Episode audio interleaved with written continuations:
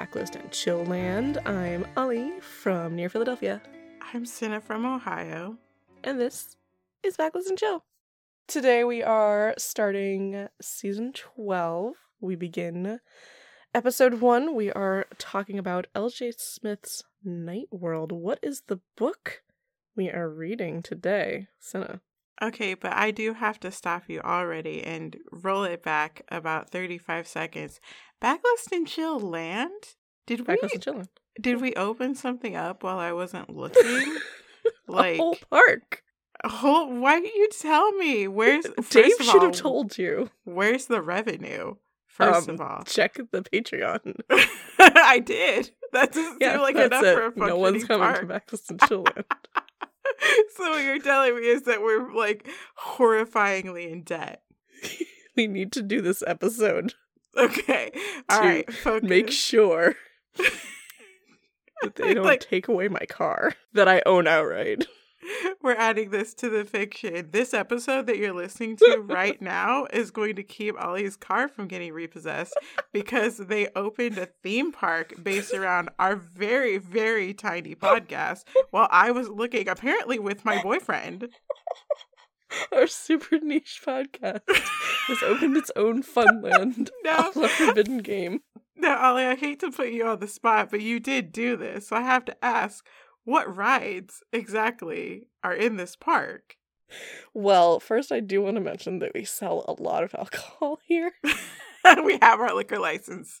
We do have our liquor license. That is the thing that put me in the most debt is the booze. That's wild because apparently there are rides too, but somehow the liquor. I mean, they're not very good rides yet. We we do have a hayride. Okay, Um, cool. It it takes you through the night world. It's still in development because I've only read one book. Yeah, no shit. Why would you start there? We've read so many other series. Well, like what am I supposed to do? It needs to stay relevant and up to date. It, listen, they'll always be relevant. You know what would have been more relevant? Some sort of vampire. Ooh, a Vampire Diaries haunted house that takes place. I mean, in you a assume gym. that I haven't got other rides. Well, This okay, is- this so is there are true. more walkthroughs. Right, it is definitely a haunt park. Okay, cool. That makes more sense. yeah, because that's at least something I know how to do. Mm-hmm. and we have an area that um like the the traveling folks who bring their games they were able to theme it a la dominique's um hunter gym so you Oh, get to like, incredible. throw stakes at balloons Yes. that are like painted Yes. like vampires Yes. and win prizes of course little, I little love that. And obviously, Yeah. there's merch. There's Dominique Vita's uh, vampire hunting gym merch. oh yeah the t-shirt that Yeah. that is Mhm. where we're making most of our money to be honest Fair the enough. merch because like two of those have sold so Oh my god, two whole shirts. That two whole shirts. twice Thanks, as much as I would have expected. um, and like the good part too is that like those people show up with their like their trucks. Um, that Mhm. like they've got these trucks that like the side flips open. Um, and Like there's just like DeLorean? no, not like a DeLorean. Um, I guess it's more like one of those those box trucks. Oh, okay, like a like a semi kind of thing. Yeah, yeah, but no, they they they flip open and then the whole game is in there. It's really cool. Oh, okay. You mean like an ice cream truck kind of deal, like one of those? if the ice cream truck like flipped open like a transformer. I feel like I'm throwing darts and like they're getting closer, but still very not close. quite. no, you're getting really. now you've been to a carnival. sure. Those those things are just truck bed type or um shipping containers that are flipped open. Like they, I did you, not know you roll up the top and then it and then it rolls down the side. That's so unsafe. I know, but this is this is on them, and therefore I don't have to like pay them. Oh, they get okay. paid. Yeah, They're like contractors. exactly, exactly, Gotcha. exactly. Mhm. Um, no, it's the haunted house is forbidden game themed, obviously. Oh, okay. You know what? That is a better choice. Yeah, that one's very good. Unfortunately, no one will go in it because they heard about like the first people who went through, and only like one of them got back out. So Well, yeah, but they got to meet Julian, so I feel like it's probably worth it. I think so. I mean, You confront your deepest fear and meet Julian. Oh, we hired the best actor for Oh, Julian. okay, I was yeah. gonna say you did hire Julian's, obviously. Oh yeah, yeah. You can't have that without like a good Julian. We can rotate through the creeper and the lurker, but like, yeah, you of course. Yeah, no, like I went through a rigorous auditioning process on that Mhm. one. I was really looking forward to just showing this to you, but I guess I jumped the gun by calling it You did. Bagels and Chillland. I should have made the reveal first to You you, my partner. You fucked up in the first five seconds of the podcast, and now we're six minutes in, and we're still here. I'd love to tell you more about this land, but you should probably ask Dave because he's written an entire an entire map up about it, all the different lands. Brochure. Mm-hmm. Hell yeah! Oh. Ah, But beautiful. Night World Hayride coming soon. I'm looking forward to it expanding. Like Yeah. eventually we're gonna get some like like a Holly Black like tournament fight in there. Oh, that'd be fun. Like a, a nice Fey court, you know, Yeah. somewhere in the back. Could just expand it to like a whole like changeling Fey Holly Black style Renaissance fair. Oh, that would be amazing. And we could have The have two like, dark court and the light court areas. and we could have like um that one Annette Curtis Klause thing that was sci-fi. We could have like a Ooh, some Alien sort Secrets. of sci-fi sh- ship back I mean, there. Sci-fi is an underrated horror haunt. mhm. I remember trying to convince my previous boss that we needed to turn the fucking wooded wasteland into a sci-fi themed one. Mhm. And he was like, I don't know, I don't think it's scary. And I'm like, just because you don't think aliens are scary doesn't mean there aren't lots of people who think aliens are scary. There's a whole franchise around it, my dude. right? Sci fi can be terrifying. If you do it right, please let me do it right. Dying? I'm fine. It was very funny. So yeah, I mean obviously there's there's something for every season. So currently there's, you know, 12. 12 Wow. things. There are 12 things. 12 Well, items. 11 because this one's in development. That's true. That's Yeah. so cool. I can't believe you did all that while I wasn't looking. It was a lot of work in the past 2 weeks. two weeks. I mean, Dave and I have been working on this for a while. I assume he's got the plans like on the wall and everything. Oh, is that what that was? Oh, see, you thought it was just for his story. I did. That's the problem. I didn't read it. I was you know, Ah. very private about his stuff, so I wanted to give him his privacy. No, that's good. Well, happy very early birthday or very late birthday present. Uh, you know what? If it's a whole park, it's probably both. Yeah. the gift that keeps on giving. uh, it doesn't seem like it. It seems like it's going to be the gift that keeps on taking, uh, unless more people join our Patreon. this is why we keep going. to pay off our my theme junker car needs to stay in my possession. we just have to keep going to pay off this preemptive theme park that we made. I mean, this is what happens when you make deals with, you know, creatures that show up and are just like, "What if I give you a bunch of money and you you do something with it? What will you give me?" And I'm like, "I don't know, my car."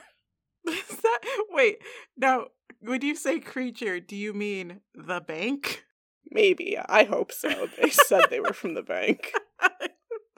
the bank approached you like, "We'll give you all this money. What will you give me?" What will you give me in exchange for success and riches? I don't know, my car if I fail at it. Otherwise, the money you've lent me. it is essentially a fey bargain. Can you imagine if the fucking banks were like that? I think that was what happened in 2008. They were like, What will you give me? I've got these baby teeth. His baby teeth. Because, you know, the Fae. Oh, okay, your baby teeth. Yes, I thought yes, not you had a harvested- baby's teeth. if they asked, I would be not able to take that deal because it's just no. I draw a line. That's stealing a baby's teeth. I guess you don't really want it, huh? I guess at that point, I probably would have come to you and been like, Senna. So Will you? we have an opportunity. teeth? But do you know any babies? And I would be like, "Yes, I know at least two. Give me two days." Give me two days. See, that's the problem. I didn't. I didn't think to include you on this because it seemed like a nice surprise. Probably could have gotten more with them baby teeths. Yeah, listen, when they come back to get your car, we'll just be ready. with a baseball bat and some baby teeth. Wait, what? Why both? Just in case they decide it's too late to No, give baby fair. teeth. That's fair. the, the baby teeth, the baseball bat, and the Julian actor, just to have all of our bases covered. it's true. They might just take one look at look at the Julian actor and be like, "We'll take that." we'll be like, sorry, bud. You were really great. I mean, you should have looked at the contract. ah, such is the way. hmm Well, it's the life of a freelancer. It's true. So, what are you drinking? So, I found a drink called a black rose. Hey. Lovely.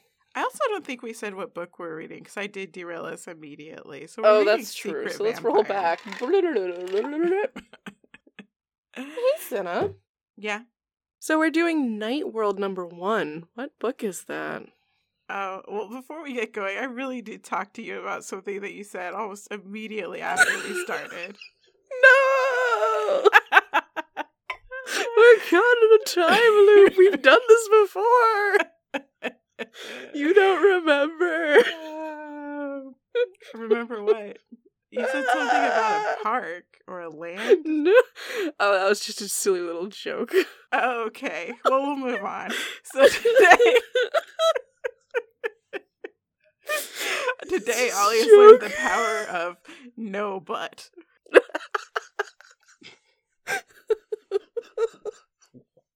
no,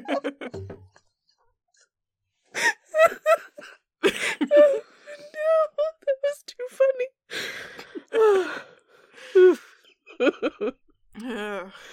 Thank you, thank you. I'm whew, freed. right? Yeah. Sweating. I'm so used to yes anding with you that the joke of no of no but. so like sometimes, sometimes you just gotta say no and move on. hey, this silly thing, not at all. no, it was me. I made the joke. Continue. so what's this book? Anyway, so we're reading. I was tempted to do it again, but I won't. we're reading uh, Secret Vampire by L.J. Smith. Yes, we are. And what are you drinking? Well, I also wanted to just let you know that we are 15 minutes into this podcast. Clearly, we're having a good time. Oh, man. Okay. You're gonna like cut all that and throw it at the end. Oh, absolutely not. They will have No, to you're gonna leave it. suffer through it. I love it. Suffer Sorry, through it to get here. Anyway, so uh I it's dude, we are back to a wealth of drinking possibilities. There were so many options. I know. But I decided to go easy and I found a recipe for something called a black rose. Mm-hmm, mm-hmm. Um, and then I cheaped out and just made my own thing. Okay, okay. so, a traditional black rose is bourbon, blackberries, not blackberry juice. You take a handful of blackberries and you shake them up Okay. until they're like pulverized, and then you strain them into the drink with a rosemary simple syrup. Obviously, I'm not going to do the hard parts. Oh my god, but I would love to make you some rosemary simple syrup. I would be open to it, but I don't know that I would like it, which is why I did not waste my time. Understandable. It could be overpowering. Yeah, I've seen rosemary simple syrup in a lot of drinks that I've looked at, so it must be something. Yeah. Anyway, I'm drinking bourbon and blackberry juice. Uh, the juice turned out to be like amber colored, even though in the bottle it looked like it was at least dark red. So I had Mhm. to fake the black part. Wow, But, because it's you know. so black. Yeah, that's food coloring, my dude. I'm fine with that. It still looks super cool. If you Google Black Rose, though, people at home, that's what it should have looked like, and that is very pretty. Okay. I'm gonna. Oh, lovely. Isn't it? That is beautiful. It's like a very, you know, it's probably uh, what you would expect to see a vampire drinking. Right? It's just so dark red. Yeah, it's very lovely. Very, very pretty. Super duper pretty. So that's what I'm doing. What are you doing, Ollie? So, I had decided what I wanted to drink before I even started reading this book. Oh, okay. because I had been re listening to a bunch of our old episodes as I had to drive an ungodly amount last month. And so uh, I was, as I've mentioned, I was tired of my, my music, weirdly, and just listened to our podcast episodes. And we had brought up in one of the episodes that you were going to do an absinthe drink, but you couldn't find absinthe. And then, like, when you did, it was very expensive. Yep. But it was going to be with pineapple. And I mentioned, oh, I would do absinthe with pineapple soda. okay. So I did Wollersheim Dance Hall. I did pineapple soda, store brand because you really can't find anything else. Nobody like makes it. And then some Seagram's ginger ale. that sounds And- great. Yeah, the really interesting part of it is that um so it's it's like one shot, one one ounce of absinthe and then like three or four ounces each of the pineapple and the ginger ale. When I first was sipping it, like I had no no flavor to it. I was like, what the fuck? I had that moment of do I have COVID? But I had like just no. eaten a chocolate chip muffin, so like I'm like, no, I don't have COVID. but as it has sat here in its ice, it has like developed its flavor or something. Like it now tastes very light. You can't really taste the absinthe at all. It's very good. Um, and the pineapple has just that nice fruity tinge at the end. So I wanted to ask you what I should call it. Should I Mm. just call it like a poppy? I mean, I think that's a cute name for sure. Maybe it's got a little pineapple and ginger ale. Mm, mm, mm. What you got? What you got? A sex pixie. A sex pixie. No, too perfect. Because the pixie and the green fairy. I love it. A sex pixie. yes, All right, that's it. That's its official name. Nothing else. A sex pixie. I love And it. it's delicious. Good. So, So we're we're ready for a a blurby blurb. we are. Where did you get your blurb? I'm reading from the hardcover edition of The Night World, the reprint from Mm. 1996, I think. Uh, I mean, it was published in 1996. Oh, okay. Then this is probably the 2016 one. The big red one. Yeah. Yes, those are Fucking beautiful ass covers. I love those. So good. And now I understand some of the like imagery on it. Yeah. They did a good job. All right. The pain was something Poppy couldn't ignore. The diagnosis was death. There was no hope until James appeared in the darkened hospital room. James, her best friend and secret love, the most handsome boy in El Camino High. But this was a James she didn't know, menacing yet irresistible as he offered Poppy the gift of eternal life. Only he could open the door to the night world and spirit her into its lonely secret universe. One dizzying kiss, and she can see into his soul. She finds that he has always loved her. They're soulmates. But can she follow him into death and beyond? It's a desperate choice, and Poppy's time is running out. That is also what's on the back of my first edition from 1996. Oh, good. Because now I'm going to read you the one that Goodreads has and lists as the initial fucking paperback from 1996. Gross. The diagnosis for Poppy was death. There was no hope. Until James, her best friend and secret love, appeared in the hospital. But this was a James she didn't know. He offered Poppy eternal life. Only he could open the door to the night world. They're soulmates. But can she follow him into death and beyond? So, like, it's very trimmed down. Yeah. Yeah. I like the other one. It gives you, it's more evocative. There is, um, in the back of this one, there is a little blurb for the next book. And it is Ooh. similarly very short. Ah, But so there is probably something like that where, like, they just trimmed down what was on the back of the book. took it and trim it. Yeah. Mhm. So, I like that. I like that blurb. No, it's good. It's very evocative and it doesn't lie. right? Like I only the only thing I take any mm, with is menacing, but then I think about it and I'm like, he was a little desperate right then. So I could see that you know being kind of menacing yet irresistible. Yeah, he was definitely menacing to like Phil. You know, he's he's Yeah. capable of being menacing for sure. Yeah, I think that is the only word in that whole thing that it's like, well, that kind of makes James seem like a bad guy or Mhm. not ba- a bad boy. And like he's not. no, James is a good boy. He does the book does present him as a bad boy in idea, but not in practice. Yeah, he's otherwise a very good boy. All right, so um, as I have the omnibus, Yes. why don't you tell us? Do you have the original cover? Of course I do. Um, yeah, so actually, I actually have the original cover, and I've been slowly collecting the hardcover reprints because they are Oh my so God. gorgeous. And so good. when you line them up together, the spines create like a little image too. Ah, Yeah, so you know, once I get all of them, they'll be even more beautiful. But uh, I do have the original covers. Now, Ollie, have you seen them? uh-huh. They're just as ridiculous. They're they're so amazing. So I discovered when I went looking into like, can I get a print of this? Like, is this Mhm, something that I mhm. could? Um, they're done by an artist named Sanjulian, who is Oh. apparently like a big Conan the Barbarian, like sword and sandals, sword and sorcery, what? that kind of artist. Um, Okay. And if you can actually find an art book of his that is just like Conan type What? shit. Yeah. Well, that's amazing.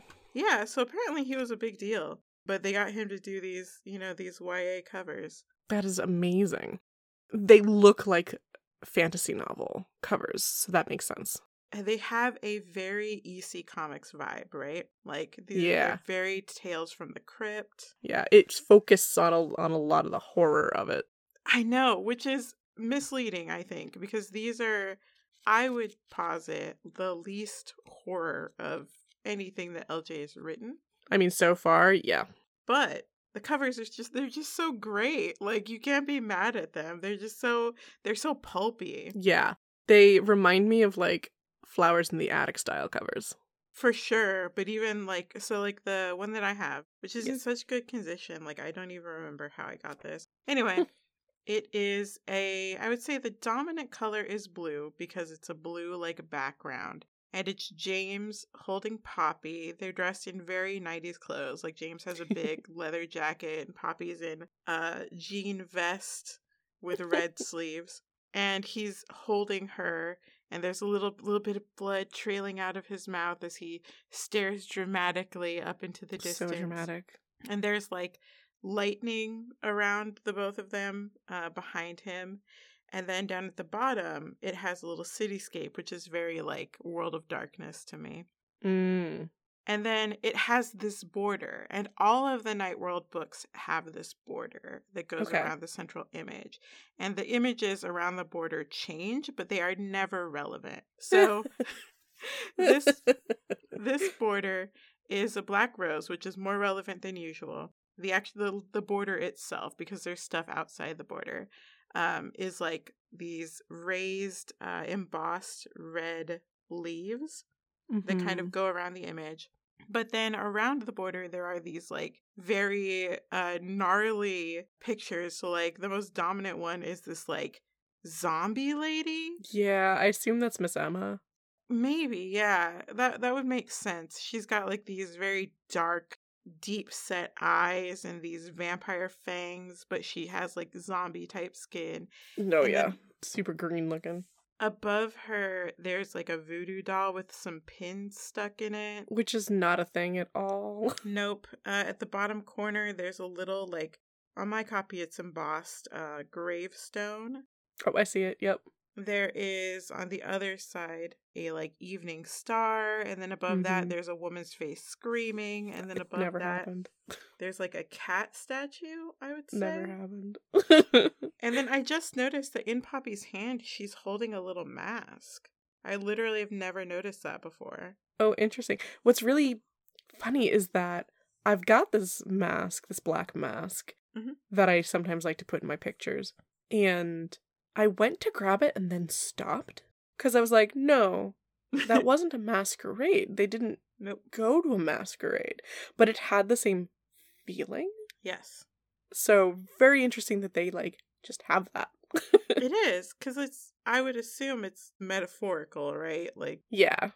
but yeah just to have a literal mask in there is very strange but again there are a lot of these details that are not relevant to the book at all they're just sort of there for the vibe Yeah, like I could say, oh, the screaming woman, you know, could have been someone that a vampire fed on, but I don't think there was a single woman who screamed in this. No. Or maybe like her mom being like, my baby. Right. You know, and like maybe the cat statue and the pins are uh, evoking the witch scene, but like Mhm. the scene, singular. singular. Yeah. but it's beautiful, beautiful work. It is. Um, up at the top in this beautiful embossed font is uh, L.J. Smith Night World, and mine is gold. So it's just Mhm. like the color palette is so good. It's so pulpy. They tried on these. they did. They put effort into these, Yes. and like my copy and every copy I've ever seen of this book says uh free glow in the dark stickers inside. Uh, and I can even find the place where they used to be because there's like the book opens to that place. I would love to find a book that didn't have them taken out to see what the heck they were. Well, and then there's the sweepstakes where you can win a, a gold plated flower pin like those worn in the night world. But no, that's not mentioned in this. Yeah, I yeah, I think it comes up in the next one that people will wear like oh, insignias for.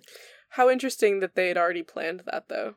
Oh yeah, well the glow in the dark star stickers don't have anything to do with Poppy, but they are very very much have to do with the next protagonist. So, Okay. but yeah, God, somebody who had like a night world, like you could win a night world T-shirt. I, who? Where? I want to see a picture. right? It's like, I don't need to have it. I just want to know what it fucking looked like. Right? How interesting. This 96, what a wild ass time. Have some glow in the dark stickers, have a gold embossed flower pin, have a t shirt, like, for books. I know. I remember when I first was buying the um Goddess of the Moon series, Mhm. those came with temporary tattoos. Oh my gosh. It was beautiful. I got my fucking mileage out of those. They were so cool. but yeah, they used to come with freebies, man. Contests were such a thing. Wild. Just wild. I miss those days. Yeah. Now you can't even get a book to come with a fucking digital copy. Oh my god, right? You should be able to. You should just be like, I'm buying this book, send me that motherfucking Kindle. Right? I would be so much happier. Like I, I just double buy because I like reading on my Kindle and I like having a physical copy. But I would prefer not to have to do that. I'd prefer to spend my money on more books. right? Different books. Different books. And the publishing company's like, uh, no, you'll do both. We all know it. you're gonna buy it in a hard copy and you're gonna buy it on Kindle. We know you. We we have your purchase records. Anyway. Uh, yeah, it's it's a very late teen, almost early adult romance kind of fantasy where I could totally see, you know, mid grade kids and, and high school kids looking at and being like, oh, I don't think my parents should uh, know I'm reading this, but I'm gonna. It's so interesting the way that they contrast like the very romance novel pose with like the very horror novel stuff, you know. Yeah, oh my god, my mother would have taken one fucking look at this, seen the zombie, and been like, you can't read this. Oh, I'm so sorry, Ollie. What a fucking weird arbitrary decision. Oh no, my mom.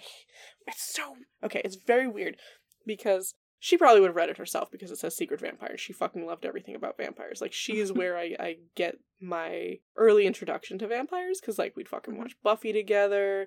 Like she saw me watching Interview with the Vampire one time and was just like didn't know what to say because she wanted to let me watch it, but it's Interview with the Vampire. And then she realized it was on TV, and so all the sexy shit was like cut out. She's like, "Oh, okay." um, That's fine. yeah, th- this is fine now.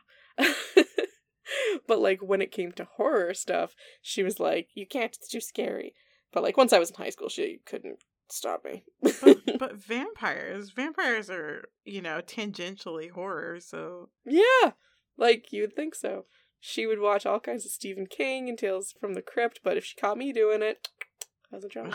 stupid. Stupid double It's like we could have connected on this. Like, you you did this to yourself. Yeah, sorry, you lost out. We could have been horror buddies. Bummer. Oh well. But you know, she probably would have stolen it from me and read it. Uh, well, you know, I mean, it wouldn't have been a bad decision. Yeah, I would have wanted for her to read this book, and not because I hate her, but because it's a good book. it's not. It's not like malicious. you Yeah. wish. I'm not like, yeah, that's right. You steal dark visions from me. You fucking deserve it. oh look, mom, the cover looks so scary. Ooh. Ooh, it's too scary. It says something about vampires. Guess you should take it away. now I don't have to read it. like I like that like child you just sort of touched the cover and knew and you were like, no, this one goes That'd be to mom. power. Ha! but I have already given away the fact that I liked this book, so You um, have spoilers. Spoilers. Oh no, the only actual spoilers. well, in addition to the ones that will presumably come with the book. yes, yes, yes, yes. Like those are expected. Um, which I guess leads into me doubling back to um our our drinks. Now that we've like talked about the book a little, this is the first time in a long time that I've taken a picture where I like gave a shit about the composition and what was in the picture. Stuff matters in it. It's a good picture. Thank you. Like I, I took my time and I like found my best best angles on it and I was like, yeah. And I wished I had a better cover because like I'm gonna have the same cover for three books. that is that is the worst part of omnibuses. You have to fucking find like accessories to make the pictures new. yeah. So weird. But hey, it was nice to be excited and to like prep half an hour ahead of my timer being like, I should take a picture now. and I want to. Yeah. And let me run around my room and open up boxes, find things. I I am glad. I you know when we first started reading, you you started putting notes in our reading notes channel, and I was like, God, what if this is awful and we're just doing dark just don't know. again? So I was very glad when I saw that you were enjoying yourself. I was like, oh, thank God. we both having the same feeling about thank God Ollie doesn't hate this. you because you're tired of like bringing me bad books that you thought were good. right? She's like, oh, not another one. LJ's ratio steadily going into the toilet. Well, so two funny notes on a friend of mine who listens but is not a patron. That's okay. Call out. It's not a call out. that you have to now. We have to pay for the park. That's fair. Give me money. Um no no no, like I specifically told them. I'm like, we're on Spotify, you can listen to it there. It's easy. And but when they finished the episode, they messaged me again and were like, I I don't think I've heard you two like any LJ Smith. And I was like, we love Forbidden Game and Vampire Diaries was very silly uh and and fun to make fun of. Mhm. But no, Secret Circle was awful and Dark Visions was the worst because it was just not even a book. So, yeah, but they made this comment and I'd already finished this one, so I'm like biting my tongue, being like, no, I just read one that I liked. I'm like, don't say it. So, when they listen to this one, hi, I like this one. we found another one. This is number four. They can exist. it It gives me hope for the other ones in the series that you were like, I enjoy this one and this one. Yeah, because I it's like I remember liking this one, but this was never the standout one to me. Like I definitely ones that I remember liking more. So the fact that this one was just sort of eh for me, but you read it and you were like, oh no, this is great. Then I'm like, oh, thank God, maybe the next one is even better. Oh. Right? Maybe the next one's gonna be like, fuck yeah, this is right up there with Forbidden Game. we'll find out. And I, I think that for you reading it versus something, you know, something that you really liked, Mhm. that you wouldn't choose this one. Whereas, you know, as, as a younger reader, Mhm. whereas for me, it's like I just, I just got off of Dark Visions. you know, we made this choice because we're like, we can't leave L.J. Smith on that note Mhm. for a while. Like, Yeah. no, let's let's move on to the night world. I'm really excited for those ones. Let's do it. So like beyond the ways in which, you know, we'll get into, it's also just nice to be like, oh, you went from the worst possible to like a, a really good story. Deep like writing's so good, characters good. Well, and your your thesis holds up, right? Because the idea was that she had a lot of lead time on Forbidden Game to really Yes! get through it and make it work. And she had what I think we decided like two, Two years, years? between Yeah. Dark Visions and this one, and she comes in real strong. You know, presumably if they're publishing them in sets at least, because this one you at least know like what the title and premise is of book two, right? So like Yes. she's not trying to crunch it in 30 days. Yeah, you know, she had these she had time to like figure out what she wanted to do. We had the you know, the introduction episode where she said that she did, you know, try to go into it with at least a little bit of a plan. So Yeah. And like, you know, reading it, there are moments where I'm like, ah, I bet that character's coming back. ooh, ooh, I would I would love to hear uh which characters you you pegged as regulars.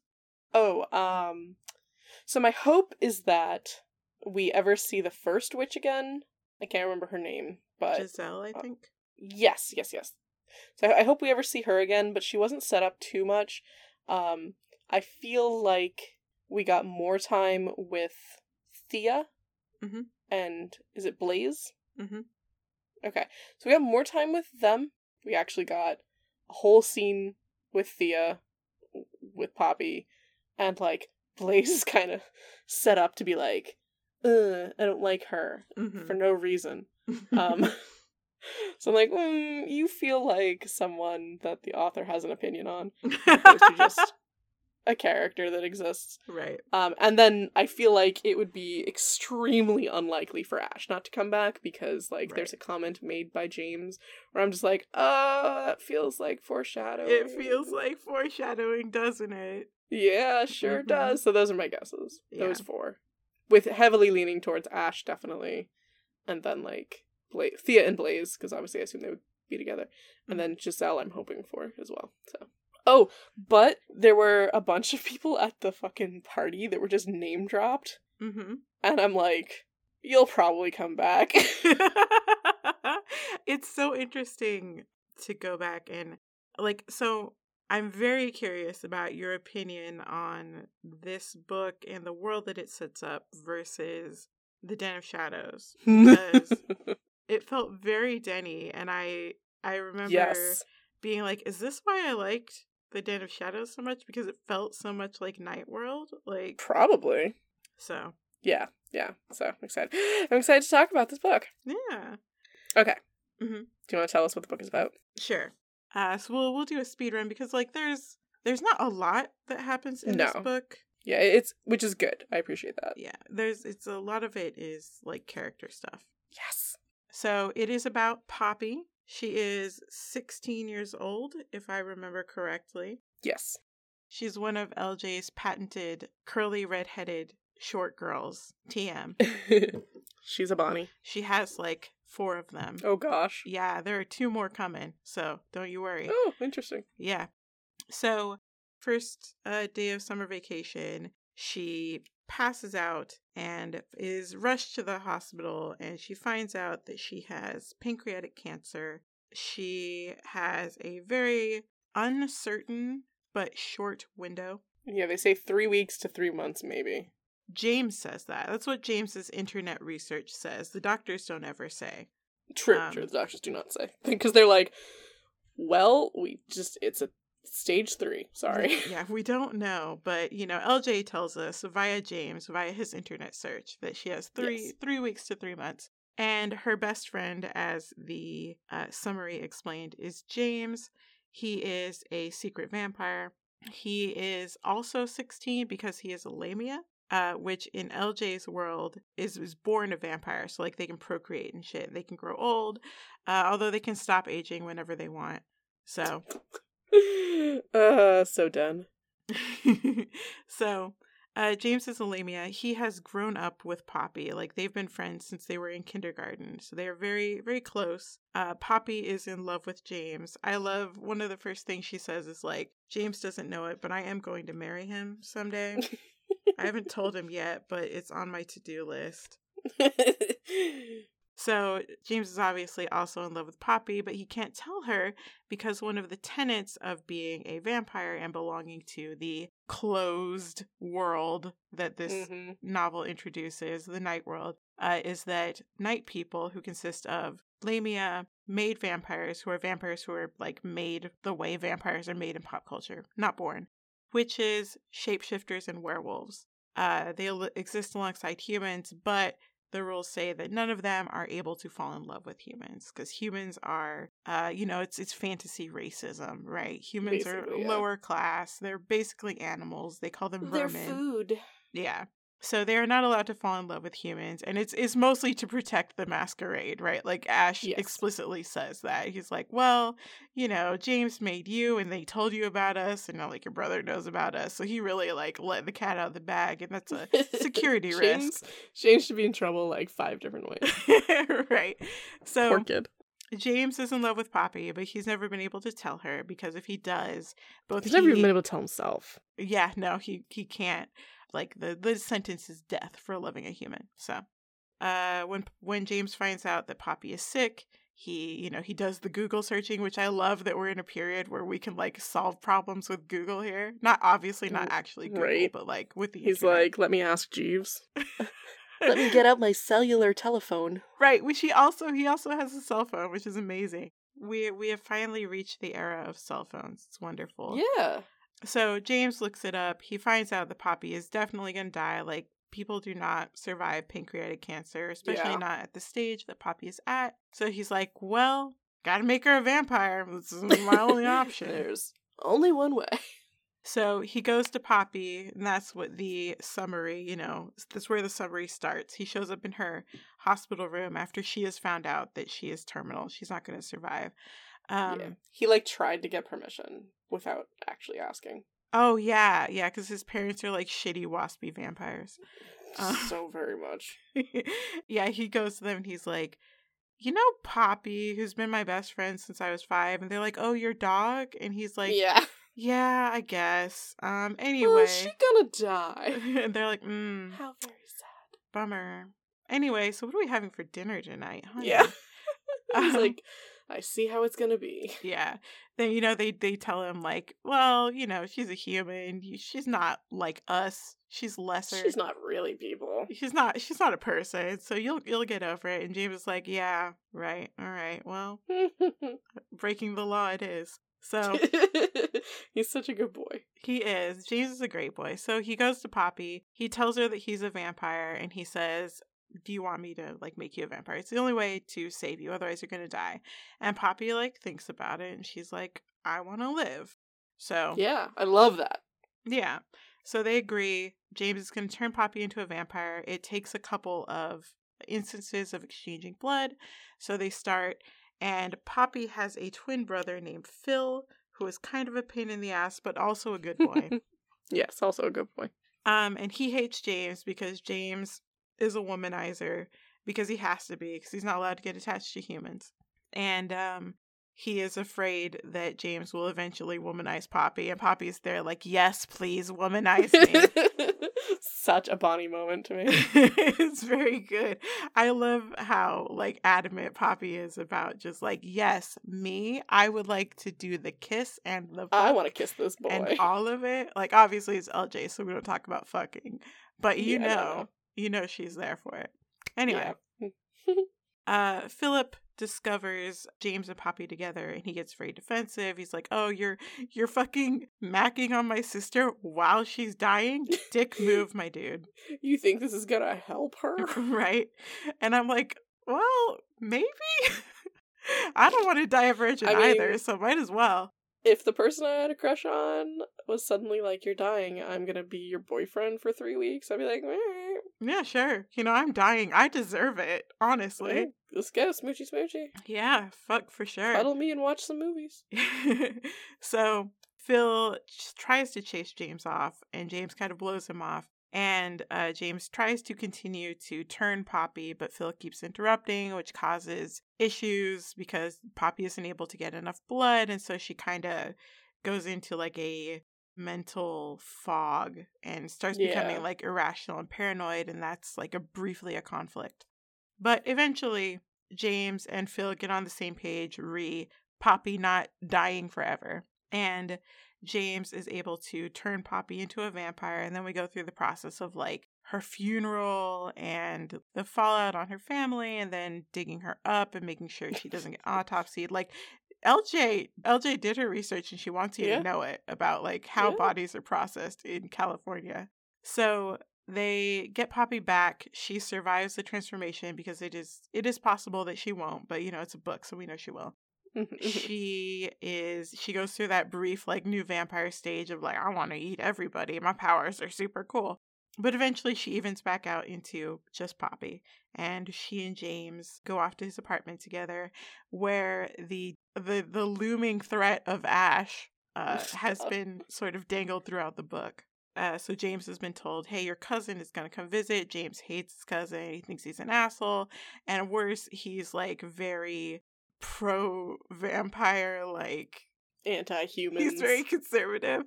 Um, He's a conservative. Oh God. he's a conservative vampire. He really is. Yeah. So Ash is going to come visit, and so James is worried like he's going to figure out that he turned Poppy illegally. So he goes to try to head it off, and he fucks up, and Ash just rolls into his fucking apartment. and yet he has a cell phone. yep, he does. We've reached that stage. You don't have an excuse anymore, Lisa Jane. Yeah. He uh he rolls in, so Poppy does her best to pretend to be a legit vampire. she tries so hard. Um, Bless her curly redhead. Yeah, but she is a new vampire, so she's not able to shield her mind. So Ash, because all vampires are at least slightly telepathic, Ash is able to discern that she is a new vampire. Um, and so he manipulates her into running away with him by telling her that by being around, she might, you know, James might die because of her. And it works, and I don't like that. It's very Yeah. narratively convenient, but whatever. There's a couple of those. Yeah, especially as we get towards this chunk of the book that we're talking about now. Like it it really peaks with Poppy and her death and stuff and then it just kind of does a little slope. Um, so the like last what like fifth it's not a lot. It's only like four chapters where Yeah. Ash is around. Yeah, it's it's the climax of the book, but there's Because I remember I stopped and I only had four chapters left, and I was like, they're back at the the place, so I'm assuming like we're gonna see Ash soon because I've only got four motherfucking chapters to go. Okay. right? She leaves the letter on page 203, and the book ends on 242. So there are 40 pages. Jesus Christ. Yeah, so these these last 40 pages. Yeah. Yep. So, like, real quick, this last minute climax comes up. Ash takes her to Las Vegas, which is a big seat of power for the the night people, which I and appreciate. he treats it like a date. Ash's motivation in this part of the book is very he's very inscrutable.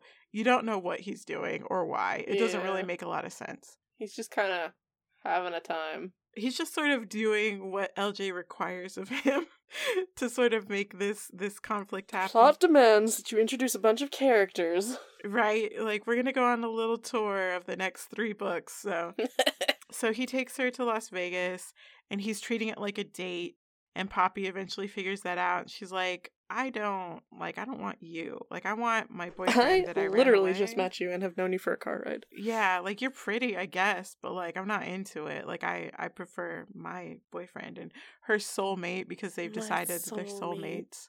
I am I am glad there was no zing. Not yet. Not yet. There's No. not yet. Anyway, No. so they're in Vegas. It's been established via James's like statement of what he believes Ash's motivations are that Ash is just going to like play with her until he gets bored with her and then turn her into the vampire cops. So we get to the point where he gets bored with her and he realizes that Poppy's not going to like fuck him. So Yeah. he takes her to a big uh vampire party. Because Uh, it's well, solstice. it is a solstice party. It's actually a night person party. There's lots of other people there. But the important thing is that I've always pronounced it Thierry. I think it's supposed to be Terry. I think it's Terry. Terry. Uh, who, which is such a weird thing to say. Terry, Hey, the Terry. vampire elder. This is the vampire elder Terry. I'm gonna keep calling him Thierry. I can't call him Terry. It's too silly. I'm looking it up. Terry. This Thierry. is the French pronunciation of the name. The same name may exist in other languages with different pronunciations. Check other possible pronunciations. So how did it pronounce it? Oh. Thierry. Thierry. Thierry. Thierry. Thierry. Yeah, so with a little bit of an accent, Thierry. Okay. But basically Terry. it's better than just Terry. Terry the vampire. Terry! Right? You're like vampire Bob over here. right? So like take Terry and add like a tear kind of sound to it. Terry. Yeah. Um, so Terry is going to be at this party. He's a vampire elder, and they assume that Ash is going to turn Poppy into Terry. And he certainly acts like he's going to. Like he tries Yeah. to wrestle her out Every of minute the of the fucking way. Yeah, it's very confusing. And then Philip uh, and James show up to save the day, and Poppy sort of the narrative decides that she's allowed to make choices again. Anyway, they get Poppy away from Ash, but there's still this looming threat of like James made Poppy illegally. Like that's what this whole stupid plot is trying to wrap up. Um, Yeah. It's been seeded throughout the book that Poppy is a very powerful telepath and Phil, her brother, is as well. because they are twins. And Ash Ash is allowed to be like all knowing in this moment. Hmm. And he does his little like his, it was a very Julian move to me of like, oh, you're a little dreamer there. You should look into our family history. Goodbye. I'm out of You've got a very now." loud scream. yeah. Disappear to the ice. Yeah. yeah, he does his little mysterious like thing. And uh James realizes that Poppy is such a powerful telepath and Phil is also telepathic because they were descended from witches, which means that technically she is a night person. So technically, he didn't Technically illegally make her. On a fucking technicality. It's such a technicality. And Ash is like, This was my plan all along. Goodbye. I'm not so bad. And James gives his little like parting curse. You're you've never cared about anybody, but someday you will, buddy, and it's gonna hurt. Yep. I'm like, mm, foreshadowing. Mm, who knows? Anyway, so uh Poppy is now no longer illegal because she was always a witch. Phil, her brother, comes to terms with his sister being a vampire, which had previously bothered him. yeah, understandably. And uh, Poppy and James run off to live with her father, who is where they get their witch powers from. And uh, Phil goes back to live a normal life, and Poppy's able to like sort of make peace with like leaving her family and stuff. And that is the book. Yeah. Yeah. Look at that. That was the plot. So, Ollie, what did you think? Where do you want to start? I think where I want to start is comparing the emotional like weight Mhm. of this book to where we, we just came from with Dark Visions. Okay. Which is to say, this book has emotions. right. um, I messaged you the other night being like, what the fuck? Where has this LJ Smith been hiding? because like I'd read like the first two chapters one night to just kind of like, you know, start my reading, or maybe the first 3 Mhm. And, you know, I was like, okay, doopy doo, having a good time. And then I like forgot one night and I was like, oh, fuck. And I sat down to read and I read nine chapters. Amazing. That's that's shocking for you. Yes, because I have a really hard time reading lately. Mhm. And by that, I mean for the past 10 years. um, and I, I didn't want to stop, but I was tired. yeah, yeah, yeah. I think it was like six in the morning or f- five in the morning. And I was just like, I should not just eat the last four chapters of this book. Save the cookie for tomorrow. Yeah, basically. Because I'm like, there's only 60 pages left. I'll just, I'll finish here. But like, I didn't want to stop. Everywhere the chapters ended was just like, oh, but what happens next? I cared. I cared about Poppy. She was good. hmm She was just a kid. And she had this horrible thing happen. You know, and recently the Mike Flanagan Yes.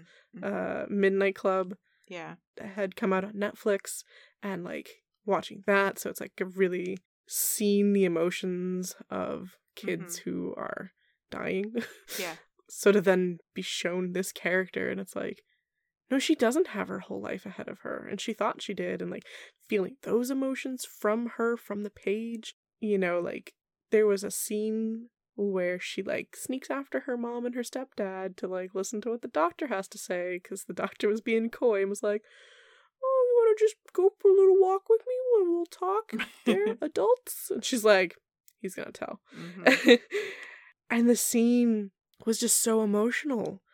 You know, like watching her mom get this news and knowing what that news was by seeing her reaction. Just this girl's life changed. She wasn't Elena, you Mhm. know? She was just some cute little 16 year old kid. Like, she commented about, like, the way her curls are and her the way she's, like, short and feels tall. And she looks like something that would sit on a buttercup. and it's like, LJ, you did such a good job here. LJ does a very good job of establishing Poppy as a character with the first like five pages of the book. Yes. Oh my gosh, yes. Like there was some stuff from like what's going on, but I just had to wait for it to unfold and tell me about it, you Mhm. know? Like it wasn't why is this girl this way? It was just she's been having pain. She's been not talking about it. It's first day of summer. She's really excited. This is her brother. They kind of yeah, you know, they're brother and sister. They don't super get along, but they don't super not get along. And then like James shows up and he's her best friend and that's great and like she's always had a crush on him but he doesn't feel that way and that's fine because they're friends they're best friends and like he goes out with other girls who are much prettier and taller than poppy and that's fine you know but like because they've got stuff in common they like music and lj smith describing fucking 90s music was a fucking treat that i wasn't sure i needed She did her best. She she She you could tried. tell she did so much like she looked up a lot of stuff. yeah. This is so funny, like the, the way she would list some of the things, and I'm just like, oh, you're trying so hard to be this way. You're doing your best, hon. Yeah. I'm like, well, you know, that's fine. That's fine. Like, I accepted it. You know, I accepted that Poppy just happens to like different music Mhm. than popular music. You know, she likes a lot of European music. She likes stuff that makes her feel worldly. Yeah, so like I gave a shit about this main character, and I I haven't since Jenny, yeah. and I didn't care about anyone before that because it was like fucking Elena who gave Yeah. a shit, and like Secret Circle was like, I'm sorry, you're not, you're not gay, and you really should be. So it's a footnote for that series. Not gay? Well, right, witches and they're not gay. all Mm. right. Yeah. So coming from Dark Visions with nothing, empty fucking hands, to the first three chapters of this book, and we already give a shit. mm-hmm.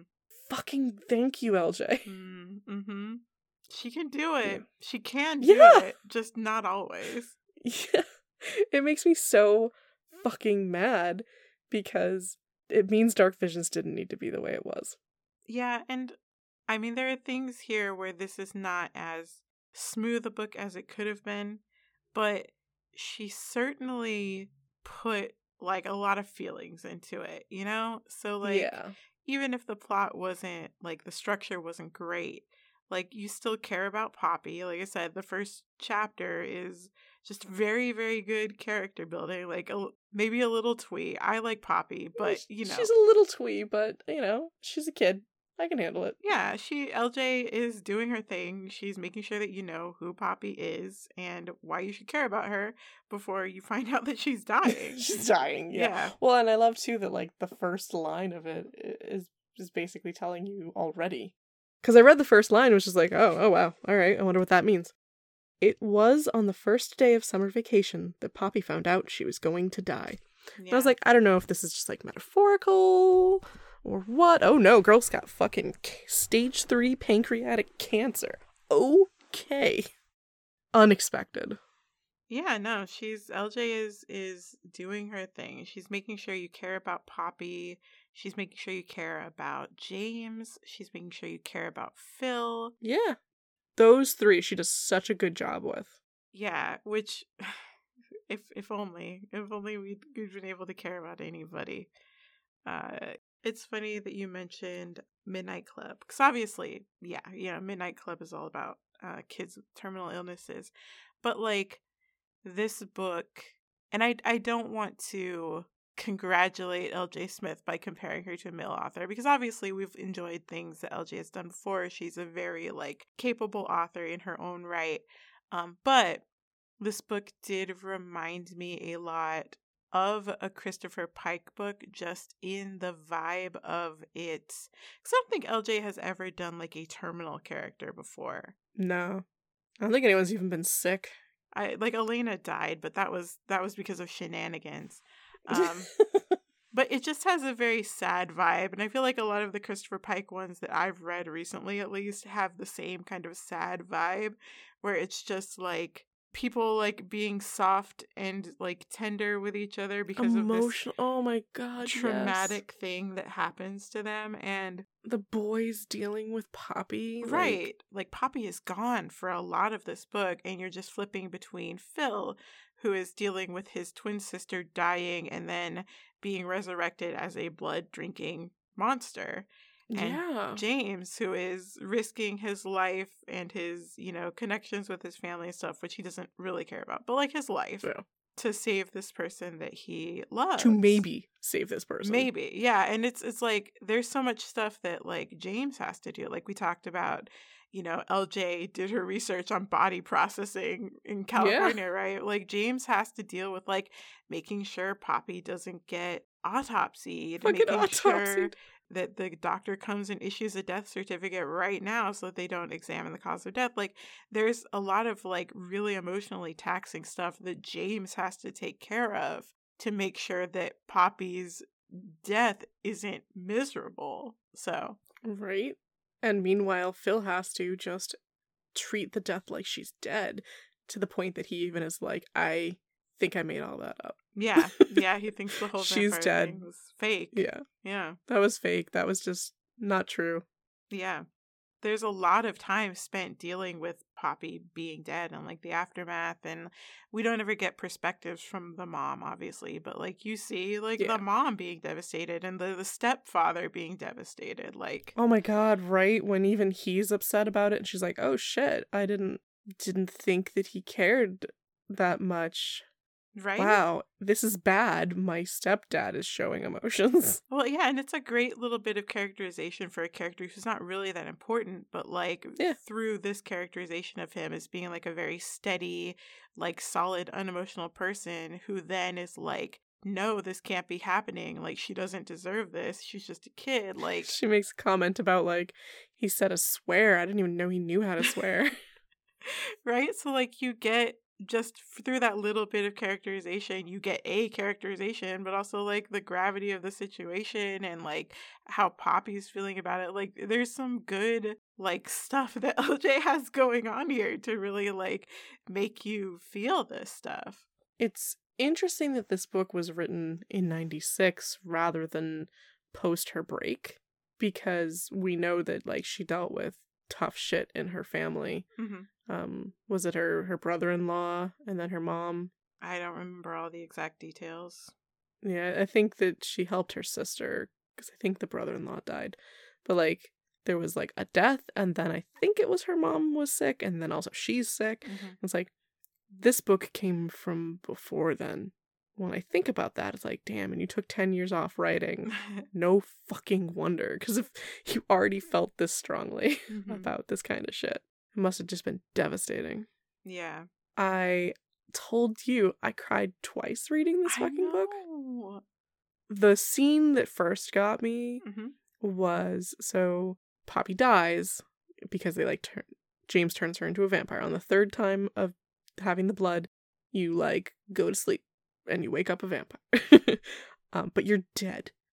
And the whole scene of her like preparing for that, like it's her and her brother and James, and they're like prepping stuff and she has to kind of like treat it like a normal nighttime, you know, and she's like, I'll wear my favorite nightgown, you know, at least I can do that. I'll take down my plushies um, that I haven't, you know, snuggled in a while.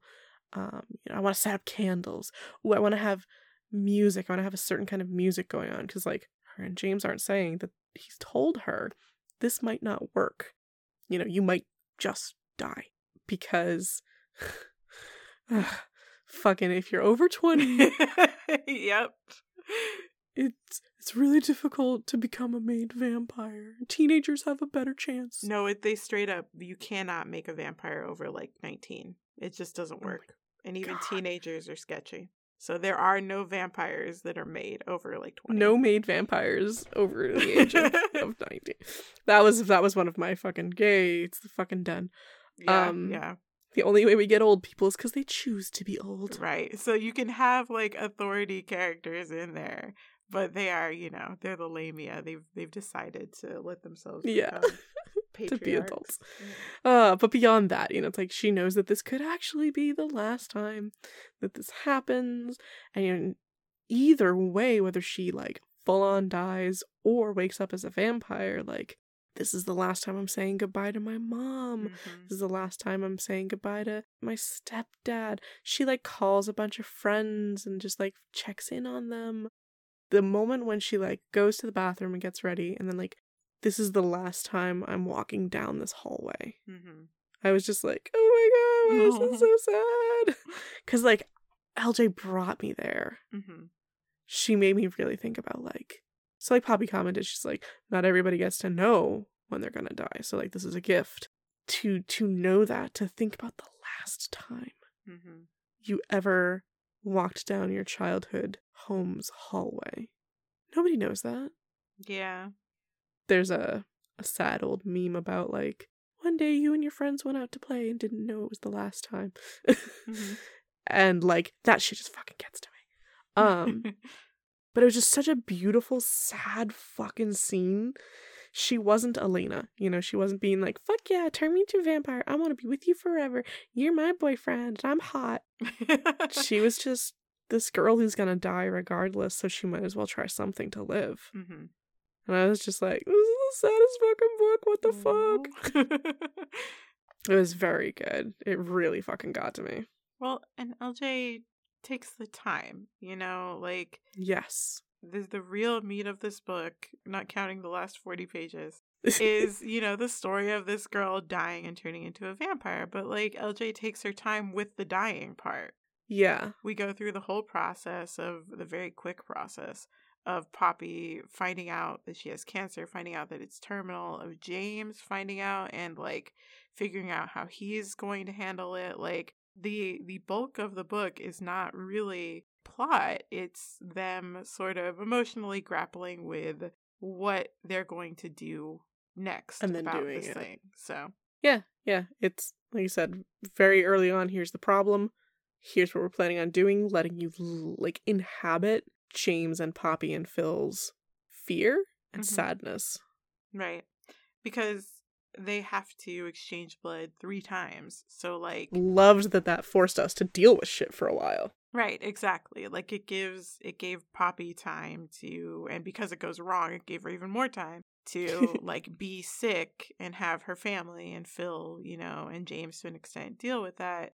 And then to, you know, finally come back around to, like, okay, this is the third time. So this is it. Say your goodbyes. Yeah. Because in most stories, it would just be, I'm going to turn you into a vampire now. Boop. Because he doesn't know three weeks to three months, but the doctors never say anything because she could literally just die a couple Right. days later, like she, you know, according to how the mother views it, does. Yeah. When it happens, it happens fast. Like, what? Which, oh my god, the mother's whole thing of like, you know, when Poppy dies, they make a plan to get the parents out of the house because Ugh. James has to be able to turn Poppy into a vampire. So, like, yeah. they all like emotionally like bolster the parents into going out. And, but then you're like, well, now this mom is going to like go out to have a nice dinner. And when she And does that, her daughter's gonna die. daughter died alone. You know, I wasn't here when she died. Like, that's a She really awful me. thing. It's so sad. Yeah, because like when when she's in the hospital and he gives her blood, she gets enough, and that's okay. And then Mhm. the next night, he takes her blood, and Phil interrupts before she can take his blood, and then it's like days of her getting worse and worse. hmm Then he finally is able to get her some blood, Mhm. and the mom is like, "Well, but she was doing better." Right. And the doctors say sometimes that happens. It's like the body just kind of gets one last bit of energy. Right, which is a thing. It's absolutely a thing Yeah. that happens. Oh, absolutely. Like, I mean, I've watched it with pets hmm where you're like, they're not doing so hot. They're not doing so hot. And they're like, hey, buddy, let's have one last good day. And they're like, yup, let's do that. One last good day. And then you're like doubting yourself. You're like, but now they seem fine. Yeah, right. She tells her mom, go out. I could have weeks. I could have months. No use in you just being here. And it's like, ugh, Yeah. Yep. ugh.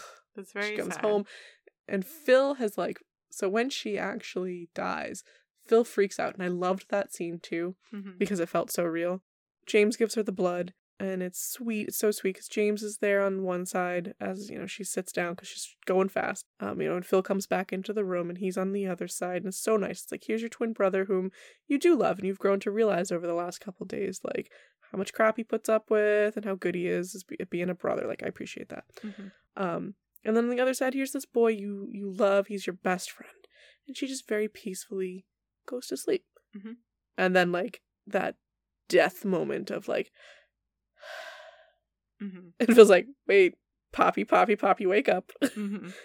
James is like, what the fuck are you doing? He's like, she's dead. You killed her. And he's like, I fucking told you this was happening. What are you doing? and because he does watch her die and he flips shit he like throws a lamp in the living room he flips the couch that's my the favorite table. He flips the coffee table too. yeah he makes a fucking mess and james is like okay we changed the plan. Because the plan was the two of them had like made up and they were friends now. And he, they were just gonna hang out watch some tv and let mom find her. Hmm and now they had to like wait until poppy was cold.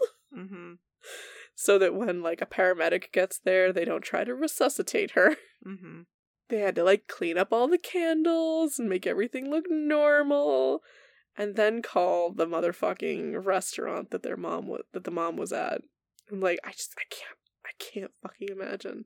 You're out and you're scared and you're sad, but hey, it's okay. We're gonna have a nice normal night tonight. hmm And then you get that fucking call. Right. And then you have to you well, you don't have to live because Poppy does kind of fix that at the end. But um, you know, you would theoretically have to live the rest of your night your life knowing that like the day your daughter died you were out having a nice dinner. Right? It's like that is what she wanted for you. Right. you don't know that. It was fucking rough. Like through Poppy's funeral and then like James showing up and being like, We have to go and and Phil being like, What the fuck are you doing here? And he's like, We have to dig her up. like and through that scene, like all very, very good book. I, I mm-hmm. think for me, the only moments that were like, What the fuck are you doing? was when she gets out and she's like, He is not one of our kind. And I'm Yeah. like, You don't you wouldn't be this way. Fuck you. yeah, she does that thing where she goes like Elena, you know, baby Yup. Elena, like Yeah. That scene could have been done better. Her being like, What is going on? What am I? Blah blah blah. Not remembering, being confused. Like she was very coquettish. Yeah. and it was very, very Elena's change, and I would adjust that. Yeah, I, so I do like that throughout all the sad parts, there is still like the the underlying, obviously not like you know slasher, but there's like the underlying horror of like, okay, you know, f- when Phil is freaking out, saying like, "Oh, you killed her," being like, she can still hear you, like Mm, she's she's in there, you know, she's He's like, hearing is the last thing that goes. and then you you flip to Poppy and she has she's like in a void, but she has like this this prophetic dream. So it's not bad for Poppy, but just like there's like this threat, this very classic feeling threat of like being a new vampire and that experience being traumatic even though it's it's not for Poppy like the threat of it being traumatic in the way that it is for like a lot of other vampire books you know very Anne Ricey Yeah, yeah. If this was Anne Rice, she would have absolutely woken up with them like still digging. Right. Yeah. So like just having that threat there does add that little level of horror to this book that doesn't otherwise have it. But it is a nice vibe for the time that it is present. Yeah, some good tension. hmm So, so this is a reread for you. Mhm. How it? How did it feel? Rereading it, knowing what was happening, but also coming off of the backlist. Um so I remember the obviously it's hard to forget like the premise, right? Cuz it's like okay, you know, girl gets cancer, gets turned into vampire, lives with, happily ever after with her soulmate. I remembered the stuff with Ash at the end, but I did not remember how it panned out because it pans out nonsensically. So like how would you remember that? right. But um yeah, like I said, I remember this being like I liked it, but it's not like my favorite. It certainly wasn't one of the ones that I reread a bunch. But it was surprisingly good going back to it. Um, I a long a long long time ago, we um talked about Annette Curtis Klause's Silver Kiss. Yes. That was our first I think it was episode. I think that was episode one. Yeah. Um, Which I was definitely thinking about while reading this. Yeah, because I, I asked a friend a long time ago. I was like, "Hey, what do- what do you think the difference is between Secret Vampire and Silver Kiss?" And she said, "Well, Silver Kiss is a cancer book with vampires, and Secret Vampire is a vampire book with cancer." Absolutely. Um, and like the that the distinction is is true, but I think that because of that comparison, which kind of makes Secret Vampire sound le- a little shallower, More vampire yeah, I was not expecting the emotions to be as good as they were, and I'll certainly agree that Silver Kiss is the vampire is more of a metaphor, um, Yeah. than it is here. Cancer's important in this. but the yeah, the cancer is important, and and like we've discussed, LJ lets you live in it, and that's the majority of the book. That's the good part of the book. Yeah. I'm impressed at how little amount of time happens in this book Oh yeah, because it's like first day of summer by the end of the fucking day, Mhm. I think yeah, she's had her first vampire exchange. right, and then the climax is the summer solstice, so whenever that is, you know, in relation to Which is usually oh god, like June twenty first or so. So like she probably got out of school only um like less than a week ago. But it never feels like a time crunch in that way. No, Because it's not like we have to do this thing before the summer solstice. no, it's just just how it pans out. I would say like I wasn't keeping track of the timeline, but like two weeks max, you know. Yeah, and I wasn't keeping track of the timeline either. It was Ah. just well, because she was sick, and the sickness was like. So if I look at the timeline, no, I didn't mean to. No, no, it's okay, it's okay. If I well, because it doesn't matter. That's why it's great, and I can look at it now. She gets sick. By the end of the day, she's had some vampire blood. The next day, she's gone home because she says, "I just want to, just want to go home now." Because you, you said that there's nothing you can do. Why keep me here and make me deal with all these fucking tests and you know give me more shit? Like, can't I just go home? And they're like, "Oh, all right," and I'm like, "Thank God." um, so she goes home, and that night he comes in, and she doesn't get any blood, and then she's sick for a while, and it really feels like she's sick for maybe like five days max. Mhm. And then the next day, she gets the blood, she dies, and then it's several days for her funeral arrangements, and then like I don't know, a day and a half to do the last sixty pages of the book. Like, it's not a lot. It's not long. It's less than two weeks, like you said. Like, and it doesn't. The timeline doesn't matter. Thank fucking god. yeah, by so the the first day one is 77 pages out of 228. So like just that first day is like a It's like third. more than a quarter of the book. Yeah. It's, it's a big chunk of the book and you know, it feels like obviously a lot has happened, but you know, strictly chronologically, it's just been a day. Yeah. It benefits too from the fact that like James and Poppy know each other. Mhm. This isn't, and I just met the boy of my dreams Right. and I'm going to marry him, but oh no, I have cancer. And he loves me too. Like, no. His decision comes about out of years of friendship that we are just told from the get go Mhm. exist. And because we see how they interact, we believe. Yeah. Amazing. I love that. Like, thank you for not cramming this all together uh, in a way that made me very confused, being like, but you just met this boy. right. Like no, no, it's been a long time. They met she she does a a Tommy and a Jenny thing where like they meet in kindergarten and Poppy defends but but they do it better because James is actually Yes. a worthwhile character. right? And he has cared about her, but he's not been able to look at his feelings Mhm. until she's like gonna die. Yeah. Yeah. Well and there's because there are only two of them, like there's no third point on this love triangle except briefly Yes. Ash, which barely counts. It doesn't count because he's just macking on her. She's like, what are you doing? So LJ doesn't have to like tease you by trying to make somebody else appealing. She's allowed she's able to just go all in on James and Poppy and them their feelings for one another. Yeah. just the romance. Phil isn't her ex, he's her twin. Like, thank you.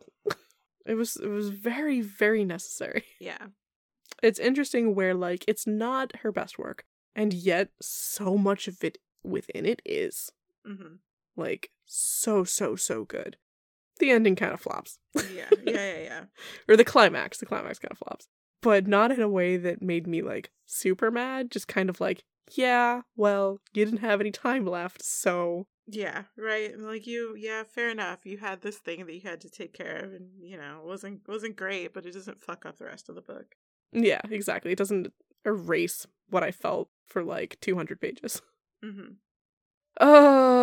It's actually it's a hard book to talk about because it's just a lot of emotions.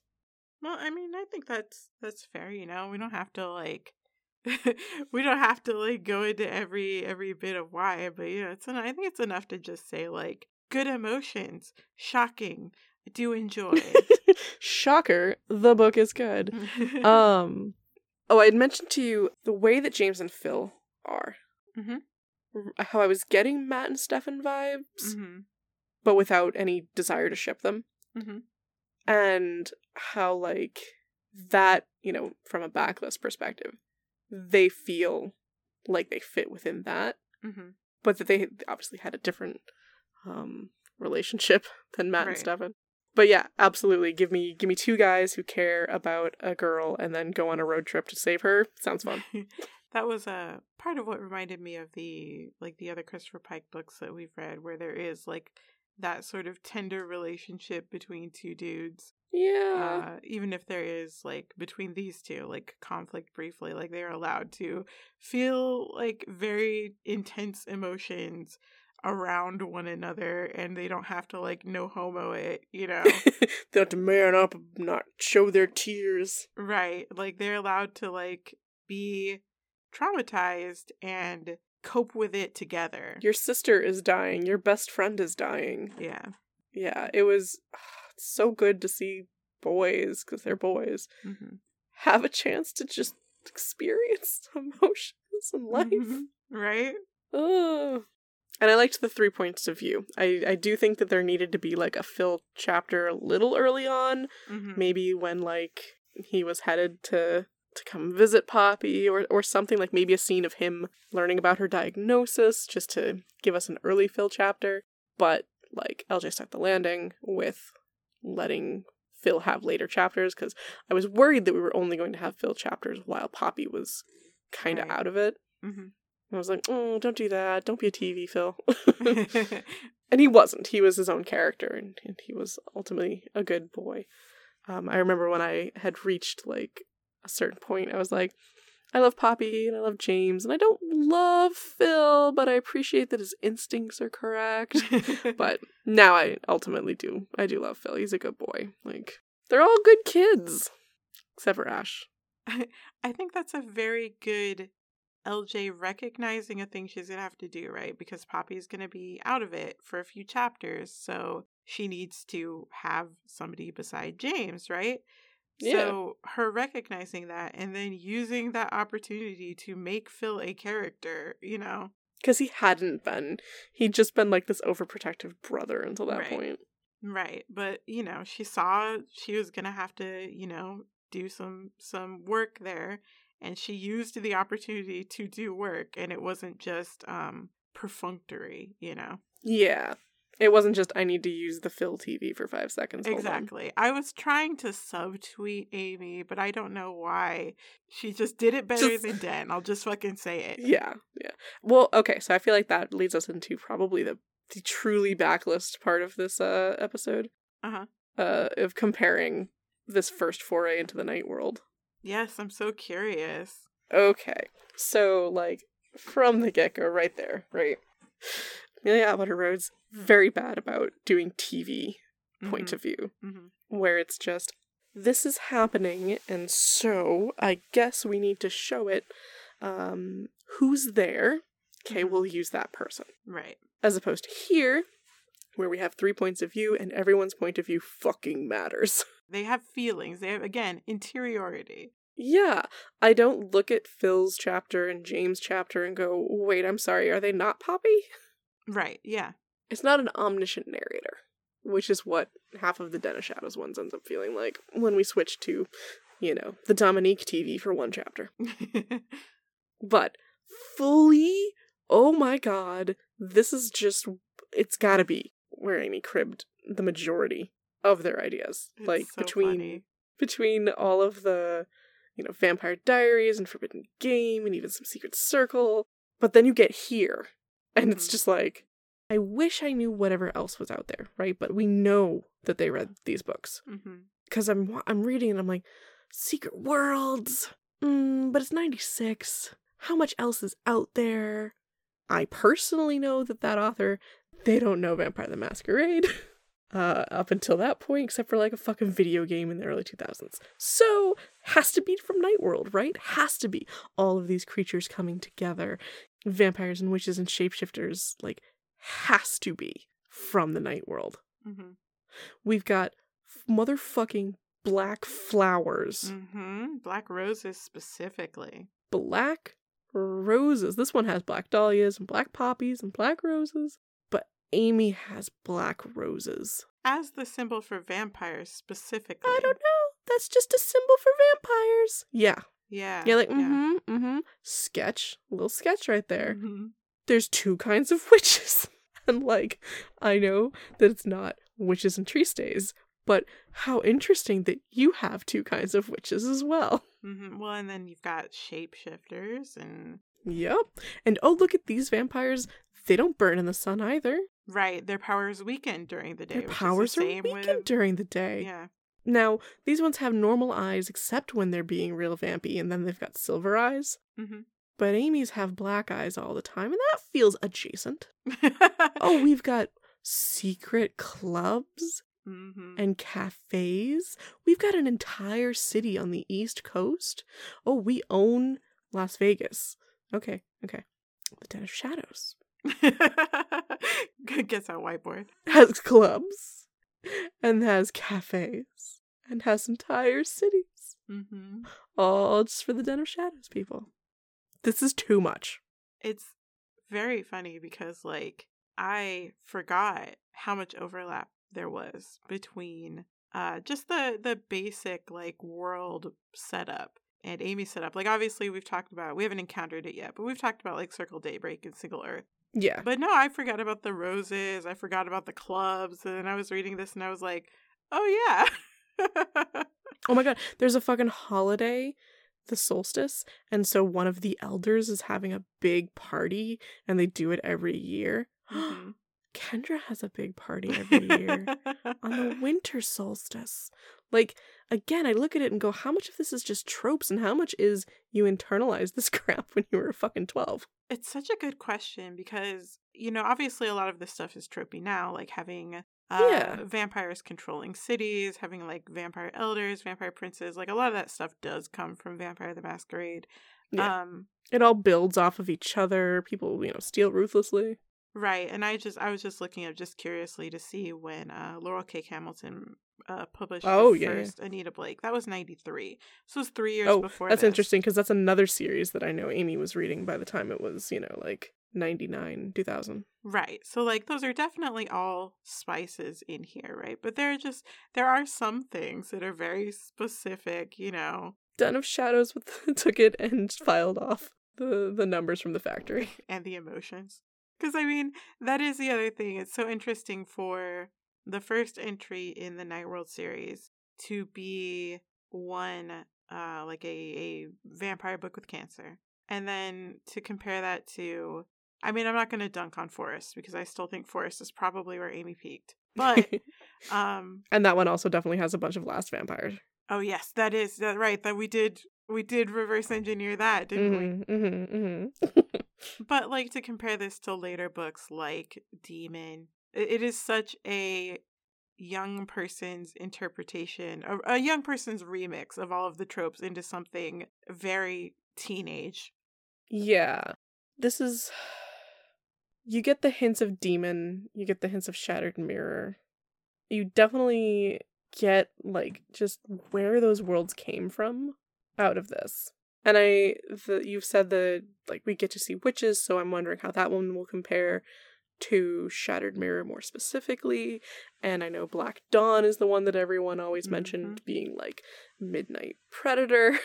hmm So I'm expecting to have this conversation uh most books. I'm I'm very curious because even just like the like as we were discussing earlier, the brief mention of like Thierry, the the elder vampire with a name who is just sort of bopping around in the background where you're like, what's that person's deal? What's, what's Right? He, what's he got going on? That felt very That's- den. Extremely done.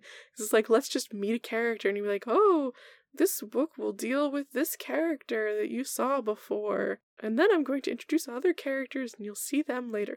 Like I'm expecting I'm expecting that LJ Smith will do it better. Yeah, what I what I will say is that L.J. Smith pays it off. Like obviously we all know about Strange Fate, so like we can't hold that against her. But like when you hear about Terry, Thierry, he comes back. Like it's not some Good. fucking wild cards oh, Elizabeth Charcoal bullshit where you're never gonna know, but we're gonna talk about her a lot because she's really cool. We're Like, gonna tell you how many times K fucking burned down mayhem. Right. Like Good. That's the way it should have been. Right. Like you feel looking obviously in hindsight because we have most of the books in this series now. LJ had a plan.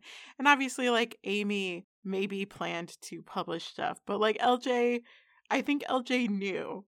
LJ had a plan for publishing Right, right. where Amy was just writing in the world and so therefore characters could show up. Sure. Which is not a bad way to go around it, but But when you're publishing books, have a fucking plan yeah. Yeah. so that your worlds feel cohesive to your readers and you're not sitting here going, but when are we going to learn anything else about Rasika? Ugh, God, I know. And you know, not every character from this series comes back. But Sure. Okay, I want to know do James and Poppy at least get mentioned? You can just say yes or no. I'm fairly confident that at some point somebody says that they're members of Circle Daybreak. This makes sense. Okay. Yeah. Um, I also feel like, you know, again, if I was making a 10 book series, that Phil being like, I do not want to be part of this, I don't want anything to do with it, I would make sure that that boy has to deal with this at some point. so, like, don't say anything on that one, but that's my hope for Phil is that he has to deal with this crap. is that no, you don't get to get off that easily. The night world will come for you. right. I want that, and I look forward to that. To seeing like more characters. I'm looking forward to seeing the next book. You know who comes back, what new characters were introduced to. Like so far, the soulmate thing hasn't been bad for me. Mhm. Unfortunately, it sounds like it might be um in the future. But you know, like they touched minds. I'm like, oh, LJ. I did want to mention that though, because this one does not go as hard on the soulmate thing as they do in the future. And I feel like maybe LJ was sort of feeling it out um, Mm. because it functions very differently. And like, based on the the rules as the book goes along, you do sort of wonder like, how did James and Poppy not know that they were soulmates? Because it becomes it is immediately obvious for everybody else. Oh, interesting. Do they? We get the R.L. Stine, and he looked at her and fell in love. They have to touch, but Oh, they have to touch. they have to touch. Well, fucking presumably, James and Poppy have like ever touched. Right? That's why I was sitting there like, wait, am I remembering it wrong? Then I'm like, no. No, I'm pretty No, sure No, it is the book who is wrong. Like, no, I think LJ was just sort of figuring stuff out because like Poppy does this whole thing of like we can never like be in each other's minds again because vampires don't take blood from other vampires. But like right, but because she's a psychic, uh, but like I'm fairly certain that it does not take that much going forward. But I might also be misremembering. We'll find out. we shall. We shall. I. I will be very intrigued to see because this this series, this Night World series, these nine motherfucking books plus a bonus episode, are it's like starting a new backlist and just knowing Mm-hmm. everything that we already know. Mm-hmm. So it will be interesting to see how, you know, the world progresses, how the author like hones in on their thesis, basically. Yeah, it. I'm definitely going to be curious about like how much of a plan she had because, like, obviously, again, we talked about it in the introduction episode, but like, Thierry is book five, which is kind of far down the road. You know, maybe six. Yeah. You might be book five or six. So like, but she she mentioned him and very very specifically like alluded to his deal. So Yeah. It's very Okay. interesting that she like had that in book 1 even though he is so far down the road. Being like, I need to name drop this dude in Vegas so that when I get back to him, you're like, oh, it's that guy. Oh, that guy, yeah, for sure. So it's very Let's interesting. go, ready to learn about him. I would if you'd asked me before and I think I said it in the intro episode, I would have told you that she sort of made this stuff up as she was going, but that does not appear to be the case. Yeah, she's she said that she's had a plan. Mhm.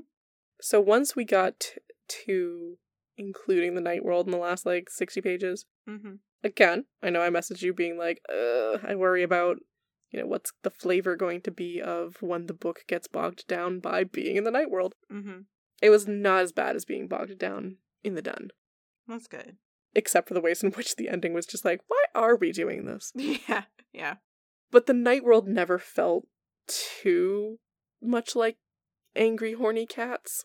No, and I I think that's the teenager filter. Like eh, there's definitely something to having an adult writing these things where they're not it's not try hard eh, even a little Yeah, because like So- LJ's got to be in her 30s by now. Right. And you know, LJ is definitely a different flavor of woo woo anyway. Yeah. Way more focused on the romance Mhm. and touchings and minds and souls. Mhm, Merging like raindrops. Oh my gosh. I said that twice. How many times are we gonna get it in the whole series? Um Yeah, so their their soulmate connection wasn't bad, and I also feel like Poppy stayed herself hmm after, which was something that uh like I hate to even bring up dark visions. But You know, like what's her name? Kaitlyn. hmm when she touched Cowboy and uh Grumbly Boy. Like you don't even they don't even have names anymore. It's just Cowboy and Grumble Boy. Cowboy and Grumbly They're, they're Boy. fucking cats cats. chariots, chariots. Um, She like instantly stopped being herself as soon as like her and the cowboy had like any kind of connection. He wasn't even a cowboy. He was just. just I know, but he wore like a cowboy hat. That's No, all I remember. He did not wear a cowboy hat. Didn't he? He was I just think he has southern drawl. I don't know, whatever. Southern boy. Southern. What's his fucking name? It's Rob. I love you already. Oh. Rob. I never would have guessed Rob. What? How? It's been like two weeks. It's not been two weeks. It's been two months. We had a nano in there. oh, that's true. I guess it feels like it's been less time for me because I edited the fucking. You've been editing it. That's true. That's true. Whereas for me, I'm like, I will immediately delete that file in my brain. Forgotten everything. I don't know. What if I wear a cowboy hat? I guess. Honestly, I'm surprised I remember her name was Kaitlyn. That's so funny. Anyway, Oh, when they it. when they touched their minds or souls or whatever, she stops being herself. Like we had a different character set up at the beginning when she was living in Ohio, Mhm. which I remember because you live in Ohio. um, It's the only reason I remember. So to have Poppy still be Poppy was like, oh thank fuck. yeah, yeah. For Poppy, it was like, oh, finally, yeah. you do give a shit. Thanks. this is what I wanted. So, Yeah. So like that was really good to see. I hope that continues with other books that like the characters are just like, whoa, eye opening. You care about me and I care about you. Awesome. yeah, I I will say with LJ, she has her her big thing about like strong female characters, which is debatable. But totally debatable. I think for her, and just sort of thinking about the series as a whole, it is very much about the female characters influencing the male ones. Hmm. So they don't really change. They are they are all sort of like themselves, and the boys end up, you know, having some them. some things that they have to work on. Yeah. Gotcha, gosh.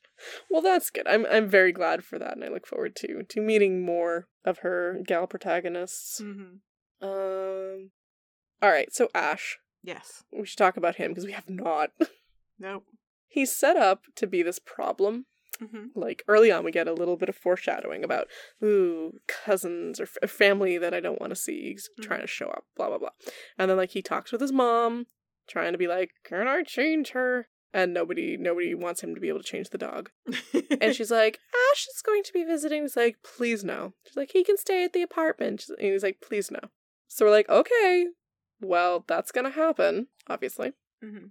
And then he, you know, he gets Poppy out of um out of her grave. Him and Phil drive over to his apartment. He sends Phil away, and like I thought at that point that Ash was already gonna be in there. Mhm. so I was like, this is gonna be bad. She's a brand new baby vampire. But no, you know, LJ let them have a night just snuggling. Mhm. And then he's like, all right, I need to go talk to my mom and tell her not to let Ash here. And I'm like, what are you fucking doing? you need to stay here, Poppy. What are you fucking doing? And then he fucking leaves, and we find out that he, like, was chasing his mom from one interior decorating job to another. Like, my dude, does she not have, like, a fucking book at home that has her, like, planner? Does she just a secretary? Something? Can you not call her? You have a cell phone. Why doesn't she have a motherfucking cell phone? That's a good question. like you can tell that this is written before people really understood how people will use cell phones because he doesn't just call her when he wakes up going hey mom i want to see you today can we meet for lunch Mhm. like a normal human being in the 90s Mhm. i'm sorry they're vampires so yeah it gets past. They're ultra, ultra human beings, ultra wasps. the the best at being humans right like he should know how to reach his mother instead of chasing her around town hmm and being out and about Yeah, once they they get Poppy home and they have their sweet little night together, which is a nice Yeah. little moment. LJ, mm, forgets LJ whatever the plot's gonna be she sort of gives up. I feel like I really relate to LJ at this moment where she's like, "So I have to solve this problem. I don't know how." and you know what? because she set it up that like he's broken the rules Right? She's like, I did this to myself. I know I have to deal with it. And you know what? It's just not going to be graceful. I'm sorry, everyone. I'm sorry. It's just going to be weird and clunky. But you know what? Grade me on a curve. The first three quarters was real good, right? So you can handle this last 40 pages being kind of shitty. Okay. which is funny because that worked for me in that I way know, too right? it's like this time i give you a pass It really is. Like, I know we discussed it a little bit during the recap, but everything after little, their first night together uh, is a wild hurricane of contrivances. And, like, I really don't like the lack of, like, any sort of critical thinking from Poppy in the last 40 pages. is Yeah. very annoying. It's just like, oh gosh, Poppy, if you're here doing this thing, he'll be in trouble. you're right. Instead of being like, I'm gonna stay here Immediately. and we'll talk it out. Well, but if you stay here, he'll he'll want to go with you, and then you'll always be in danger. You're right, boy. I just met, who I've been told is a problem. is a I'm going with you. Yeah. Yeah. And and you know, it only happens because LJ has this plot thread that she needs to resolve. Like it doesn't Yeah. feel organic for Poppy. Uh we don't know anything about Ash, so it could or could not be organic for him, but like he's wildly Right. inconsistent as this little chunk of story goes along. You know, the cell phone contrivance of like James being out all day. Like it's it's a big mess. It's not good structure and it's not No. like a good chunk of the book. And like I enjoyed Ash for like the first couple pages he was around. I thought he was kind of funny cuz like I loved him through like the manipulation, like her trying to convince him that she was definitely a vampire, super definitely a vampire, definitely not projecting every thought right out to you. Where he's like, "We should talk before James gets back." And I keep talking. He's like, sweet. "We should talk before James gets back."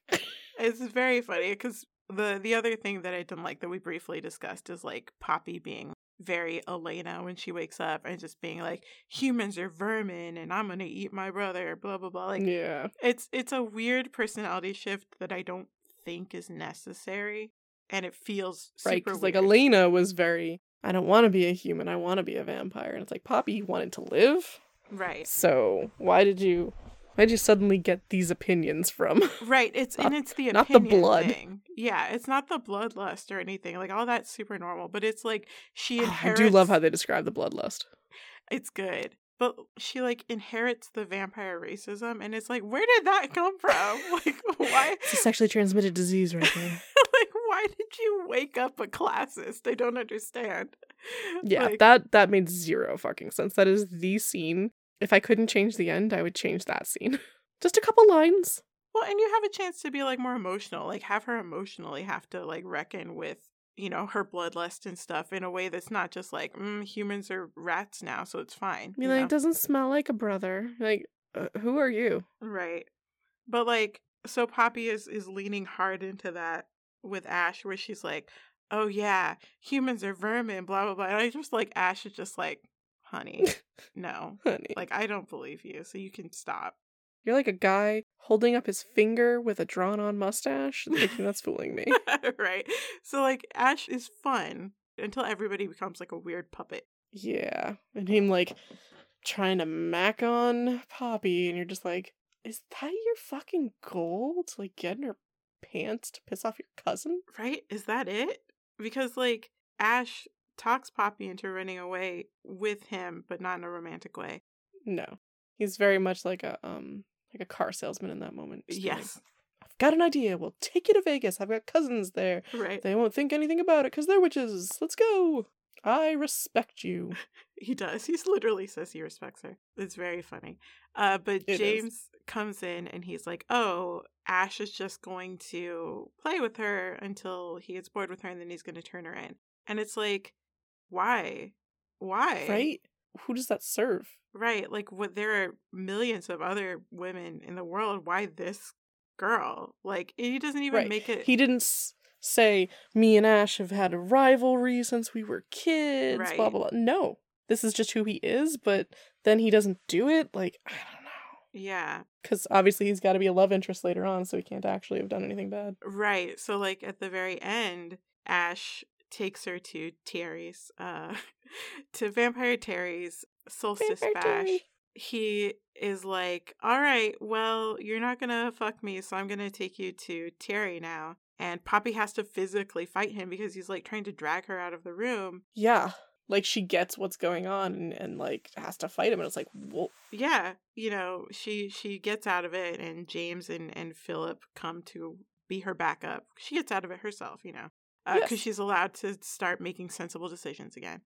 But then Ash is just like, you know, he does that thing where he's like, oh, here's this information that you need to resolve this plot. so that James doesn't get in trouble. yeah, I wasn't going to do it. I was just fucking with you. Well, like, you were physically Why? dragging her five seconds ago. Yeah, man, and like, why would you do that? Why not just be like, see that guy over there? I could turn you in, so now you owe me. If you don't want to get turned in, you're gonna do the sexy. Right? Like, or just leave her on the stairs in Vegas somewhere. Like, why? why would you right? go? Like to the... I thought he was gonna do. I thought he was just gonna drop her with the cousins. Right. Like I it doesn't make sense for Ash to act like he's a threat when he's not. And then immediately stop. Yeah, it's eh, it's definitely the weakest part of the book. Yeah, because he's like never really a threat. There's only the potential he's a threat. Well, they they only tell us he's a threat. They keep telling us he's going to turn her in. And then he gives up immediately when it's a Lamia, a made vampire, and a human. Right. He's like, there are three of you. And it's like, my dude, be a Loki, turn tail, run back into that ballroom. like, that's all you have to do. You're a vampire. Avoid the fight and like tattle. yeah, it it feels like she was going for a a mercurial Loki vibe, right? Like, oh, he's the trickster Ash. Like he was just messing with you this whole time. But That was really close to like, I'm gonna take you up to the top of this volcano and throw you in. Ha ha ha. I'm not. JK. Why did you bring me to a volcano then? Right. Like why are we here? Yeah, it's it's very strange. And again, we don't know Ash well enough to for this to Yeah. scan, you know. I think he needed to be introduced earlier on. Yeah, I I agree. And then for him to have shown up at the apartment because like some reason, you know, just like, oh, Ash, you know, is- needs to stay somewhere and I have, you know, people coming over, whatever. Like some excuse to send him to the apartment. Yeah, or for him to show up beforehand to fuck with James a little bit and establish a rivalry and then fuck off and come back, you know? Yeah, instead of like 50 pages to the end. Yeah, it was weird. It, it's not, you know, again, not the best part of the book. In a book that was so full of very good emotions, Mm-hmm. to suddenly have plot was weird. Well, yeah, and then to hijack all the characters to do it, I think. Like, Phil and James are Yeah. fine, but Poppy and Ash are not well served by that sequence. Yeah. Oh, so I wanted to mention the the bloodlust feeling. Mhm. I thought it was interesting Mhm. that the vampire's blood doesn't carry oxygen. Mm, yeah. Like it is absolutely some fantasy bullshit, but I was here for it. mm-hmm. Where it's like our blood doesn't carry oxygen, and so we when you don't have oxygen going to your brain and your Mhm. body, it's bad. But humans and animals do. So that's why we have to feed on them. Mhm. I'm like, okay, that's a thing. And then like they described it and it was terrifying. Mm-hmm. Where like Poppy was like she couldn't breathe, she couldn't get enough air, and it's really you can't get any fucking oxygen because your blood can't carry it. Mm-hmm. And she freaks out and she like they stop at a stoplight and she sees a man and is just like I'm getting fucking out and I'm gonna gonna go eat some dinner. Yeah, yeah, yeah. And I liked how Phil also felt like he couldn't breathe because he was picking up what she was feeling and I'm like, "Oh, you guys are witches." this explains so much because I originally thought maybe he saw James do something weird when they were younger and that's why he's always like this around him. mm-hmm. He's had instincts. He's just a fucking witch that hasn't been trained. It's Mhm. fine. So I, I did like that. I liked that there was an answer for why they had to do it and that we got to feel it with Poppy. It's Mhm. just great. Yeah, it felt like another moment of like LJ did some research. You know, we're gonna know every bus that she took out of San Francisco. Like, we're gonna know why these vampires. uh Have to drink blood because they can eat food and they don't burst into flames. Their powers just get weakened during the, the daytime, whatever. It felt like I believe her. I haven't done the research, but I believe her that that's what it feels like when you start to be oxygen starved. Yeah, and then it tied in nicely with you know some of the horror aspects of like to to be drowning, but to not Yeah. have a, a way to get oxygen except to you know feed on somebody. That's it's a pretty horrifying touch. So, Yeah, that was good. It felt like some of the old LJ. mm-hmm. We've been calling her LJ a lot, and not Lisa Jane. Lisa Jane, because she's not in yeah. trouble. She's not in trouble. you get to be LJ when you're not in trouble. right? You know, it's you know you you use the middle name when they're busted. oh, too funny. I think the only other thing that I had, and it's more Yeah. of like a something to keep an eye on as we go along. So, like one of the things that Ash says when he shows up, because uh, throughout all of this, LJ is using like James and then eventually Ash and Thea to an extent to sort of uh, familiarize us with the way that the night world works. And Mhm. one of the things that Ash says when he first meets Poppy is that the elders, because Poppy's upset that vampires and humans can't fall in love because it makes no sense, like obviously. Yeah. And Ash says the elders know that they can't legislate how you feel. What they can Mhm. do is terrorize you so that you don't dare show your feelings, ideally, so you can't even admit them to yourself. Now, that sounds very gay. And I wonder, it's 1996. it's true. The bisexuals exist. has has Lisa Jane discovered the gays? And obviously, Lisa is so Lisa Jane. We're calling I'm calling her Lisa Jane again because I know you're back to calling her Lisa talk. Jane because we're talking about the things she The doesn't do. Um, The gays. like I would not put it past her to have a very like closet metaphor in her book and never once think about the gays. but it is so You explicitly can't have that and not. right? Obviously, uh, we know we already know there are no gays. Yeah. But I am very curious if Lisa was like alluding to it or if she is just so straight that I it think she's never so occurred straight. to her. Yeah, I think she has no idea. Well, you know, I mean, just gonna subtweet a bit and not say nothing, but like sometimes you're just so white you don't realize you're doing race metaphors either. it's true. That's Yeah, true. I just so. I can't imagine writing that and then not thinking about the gays. But When they absolutely fucking exist. yeah, you know, like legislate your feelings so you can't even admit them to yourself. Like, man, you know, Boy, that sounds like closeted playbook. homosexual right there. Yeah. So, Interesting. Interesting. but yeah, We'll have to watch. We'll have to watch. we'll have to see. Is it a gay metaphor? No, but still. Probably not. it's a classism metaphor. I mean, at this point, It's a blood transmitted disease. The mm, classism. Mm, hmm Interesting. We'll have to. We'll have to really look at this. I want to write like a short story about like, and then the blood of the rich man got into my system, and I too was a too was a classist, classist. but I was a poor, and I therefore hated myself. So I oh. pulled myself up by my bootstraps so that I would stop hating myself.